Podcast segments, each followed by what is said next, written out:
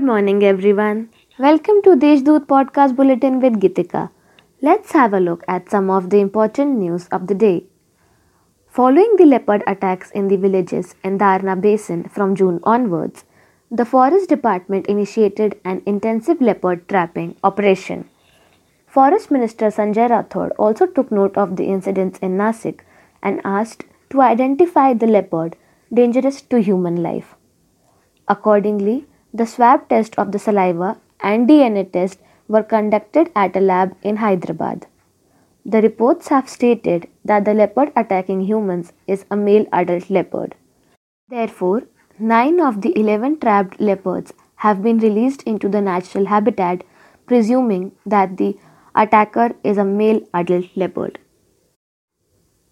Work is underway to plate the 150 year old Sonia Maruti idol in Sarafa Bazaar with 150 grams of pure gold.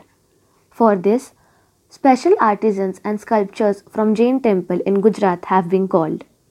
The idol will be installed in the auspicious month of Adhik Mas. The vegetable supply at Nasik Agriculture Produce Market Committee has been affected following additional rainfall in some parts of the district. As supply of some vegetables has been lowered, prices have risen. Vegetables like tomato, brinjal, rigord, and capsicum are witnessing a price rise. In order to curb the growing menace of corona, the Food and Drug Administration has informed that as many as 40 pharmacists in the district have injections and drugs for the treatment of COVID 19 patients.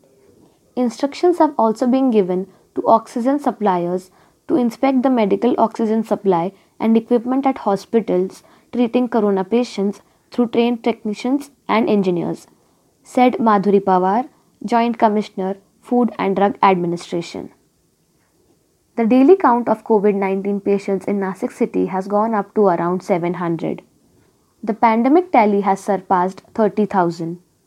Taking into account the rising number of patients, arrangement of over 7000 beds have been made by Nasik Municipal Corporation.